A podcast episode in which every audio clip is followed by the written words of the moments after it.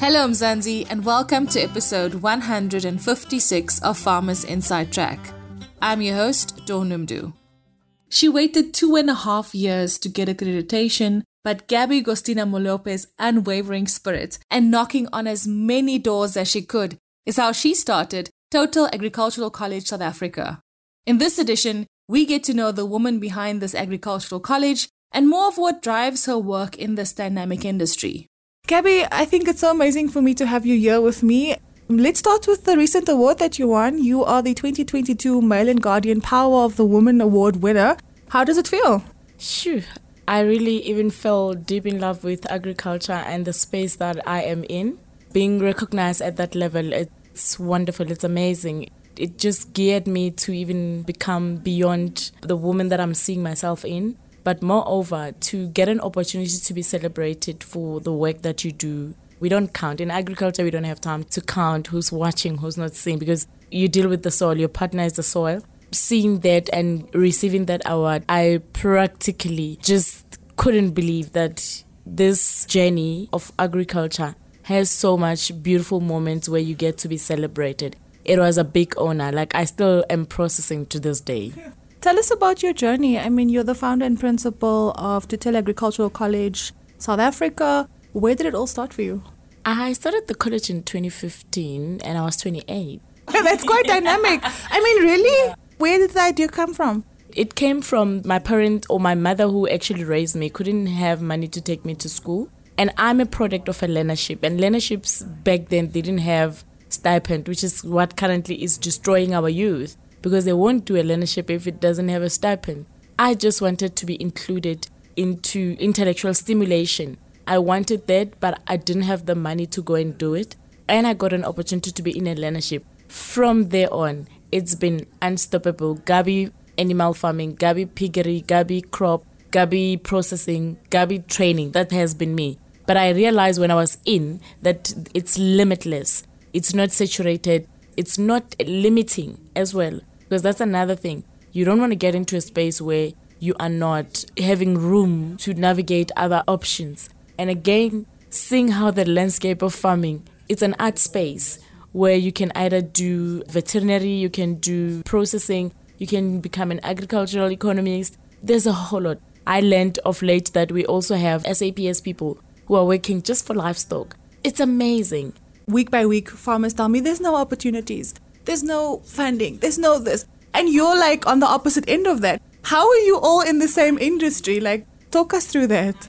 If you're gonna farm cannabis, you want to do it now, but you have not started with spinach, then you're not ready for the process because for you to be able to get there, you need to process from spinach. If you can farm spinach and not only just farm, but take it to the market, let it meet market standards, then you are ready for the next uh, challenge. But if you just want to get into like when there was Moringa vibe, everyone wanted Moringa. When there was cannabis, everyone wanted cannabis.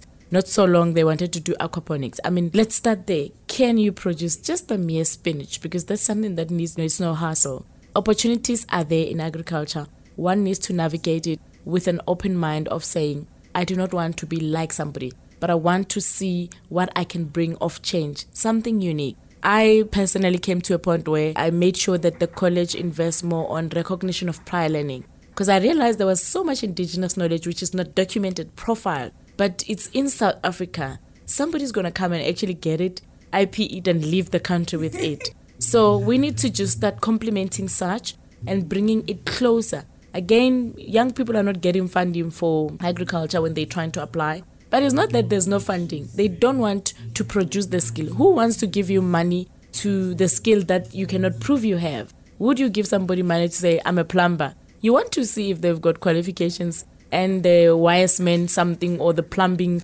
whatever, to show that they can do the plumbing. So investing in yourself, that's a priority. Talk about your agricultural college. There's always a need for learning and growth in the sector. What are the requirements? How can one get involved? And how is it set up to grow the agricultural space? So the college mainly it was formulated to be an agriculture college in the critical scale skills. What is needed in the country? You don't want to set up something of continuation or duplication. But I looked at what was as critical skills, what was the country needing at that point. And at that point, we needed black farmers to take over and stop complaining because every time you meet our community members, they're busy doing somewhere, blaming somebody. I mean, I was not born not too long ago, but I cannot attest and get into war and fights and inherit generational battles of things that I have no knowledge of. But if you say from 1987 to now, what have you done? I am here. I have started a college. I have empowered young people. I am working with communities in different countries. And I've also made it my responsibility to learn and speak all South African languages because I do not want to only do with the Zulus and the Sothos only, but I want to touch the whole of South Africa. That is what I owe to myself. Would you say the government owes you that? You would definitely. They wouldn't even pay it even if they had to. But living into the economical contribution, the college needed to contribute economically, empowering and imparting skills to communities and to farmers. What does the landscape look like? What do you see the future of agriculture in terms of agricultural training and development looking like in the next five to 10 years? We are going to have an, a space where young people are going to be accountable for themselves because at the moment they're blaming somebody. They will be accountable to themselves when everything goes robotic. When we move to fourth industrial, they're still complaining.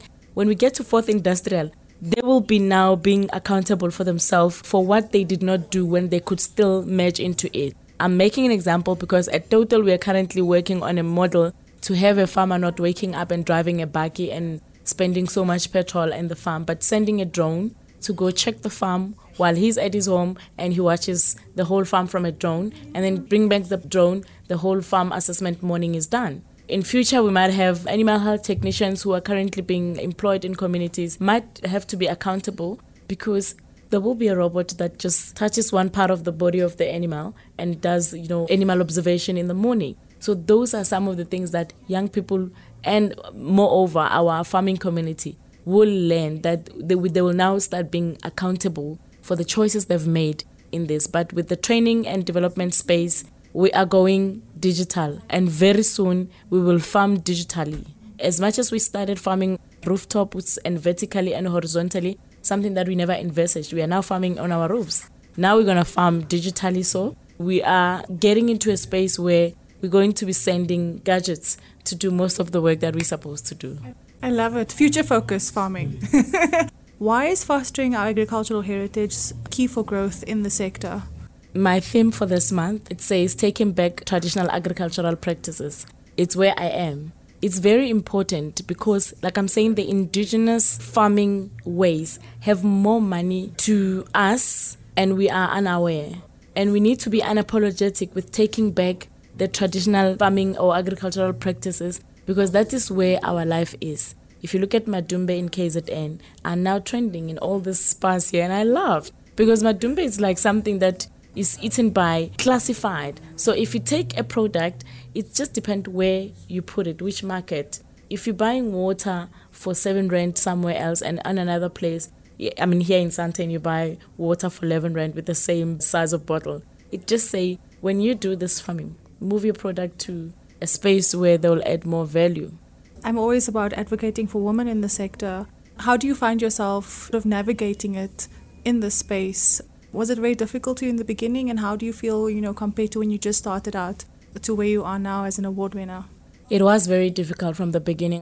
I started applying for my accreditation license from 2016 and I only got it at 2018. So that's like a full two and a half years waiting. And at some point, I would go and bang table, cry, bang doors, but I never stopped knocking. I needed to also prove to myself that this is not about what I think the country or the economical space needs. I needed to make sure that I fight for the people that I want to empower inside this institution. So, two and a half years, I waited. I went back and forth to get my accreditation, and eventually, when it came, I think now they actually seeing they don't even have to be asking where is she because I'm sitting on their nose every time and this is where I am even more motivated that another young person would actually take over over time and become another Gabi, a revolutionized economy and industry. Gabby, we were teasing earlier, you have a little fan club here around us.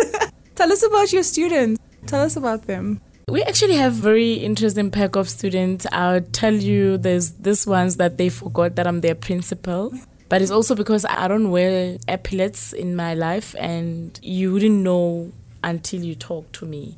But our students have a tendency of WhatsApping me even at night and asking something. I've had that openness and to just not be on the cliché with them. But with my crew here, we have students that finish at Total and come back and work at Total. Because by the time they leave, we're not only training them agriculture, we're training them to evolve and take space in what we are currently doing. We have a multiple talent scouting as well. And again, post that we also advertise positions and we also prioritize our students. Here I'm with um, Skulendlovu and Andile Mkhize and Mary Banda, who are the people who developed the business development unit of Total. We didn't have that unit. So this crew developed this section specifically for trading in many ways. I tried to ask them the other day, what is it that you guys do exactly? But they showed me another side of, apart from being a college, you still remain to be business. And this is a sustainable wing of the college of where we never run short of resources because they're making sure there is resources. How? I don't know. But I saw they were very happy with all the presentations going on. And I know they know exactly where to get the next couple of resources to sustain the college. But this is now the blessing of what we produce and it comes back together to be a product again and but growth for the college. Her positivity and resilience is truly infectious. Thank you so much once again for joining us here on Farmers Inside Track, Gabby, the founder and principal of Total Agricultural College South Africa. Our hashtag Soil Sister, Rosaline Mapuranga, a formal construction manager, took the plunge and bought a small holding to set up a small hydroponic system. She joins us now to talk more about pushing through despite the challenges of starting a new agricultural business. I initially started in the construction industry about, I would say, 10 years ago. My husband is an architect, so I would uh, go with him visiting sites and just taking along when it's going to work. So I ended up uh, having an interest in construction until I came to a point where I could actually manage construction project from start to finish. And then I did construction management. That's how I got into the construction industry. I met a gentleman by the name of Jeffrey Ndumo, and he introduced me to aquaponics in 2017. I'd never heard of aquaponics, so I did my research. That's where my love for farming came about. I started having an interest in farming in general, not only aquaponics. Then I did also my research on hydroponics. I started my hydroponic business just before lockdown. That was in 2020, I think it was around January. 2021, I then bought a small holding farm in Meyerton. So I went and I approached uh, my municipality before I bought the land to try and get assistance, maybe in leasing of land. And I didn't come out with anything. I approached my GDAD which is a Gauteng Department of Agriculture, the Gauteng division, and I also didn't get assistance. I tried applying on the uh, national database of the Department of Agriculture and also didn't manage to get any land. So I ended up saying, you know what, if I really want to do this, do whatever it is that I can to get my own farm or my own plot. So I didn't have the financial capacity. I remember we are just coming from COVID and we didn't have any income. So I managed to buy a small old farm, which is 2.3 hectares in Midvaal. That's how I then started. It's a bit expensive to set up a hydroponic uh, unit. So I started with free range chickens. I then did a bit of broilers. And then I then managed to get funding to do my one tunnel, the 10 by 30 tunnel with the hydroponic system and then that's how I managed to expand a bit on the hydroponics. I have in the 10 by 30 unit and are doing uh, cucumbers. Thanks so much for joining us here on Farmers Inside Track, Rosaline Mapuranga. She's part of a year long blended development program at the Gordon Institute of Business Science, Entrepreneurship and Development Academy. And that's a wrap from me, Dawn Noemdoe, our producer Megan van der Vent, and the rest of the Food for Mzansi team have an absolutely amazing rest of the week. Bye for now. Life in South Africa can be a lot. I mean, scroll through Twitter for a minute and tell me I'm wrong. Thank God for South Africans, though, right? We're inspiring, and even on the bad days, we fight back with a smile. That's why I love Food for Mzansi so much. They're not ashamed to celebrate the ordinary unsung heroes who work every day to put food on our nation's tables. Go to foodformzansi.co.za and never miss an inspiring story.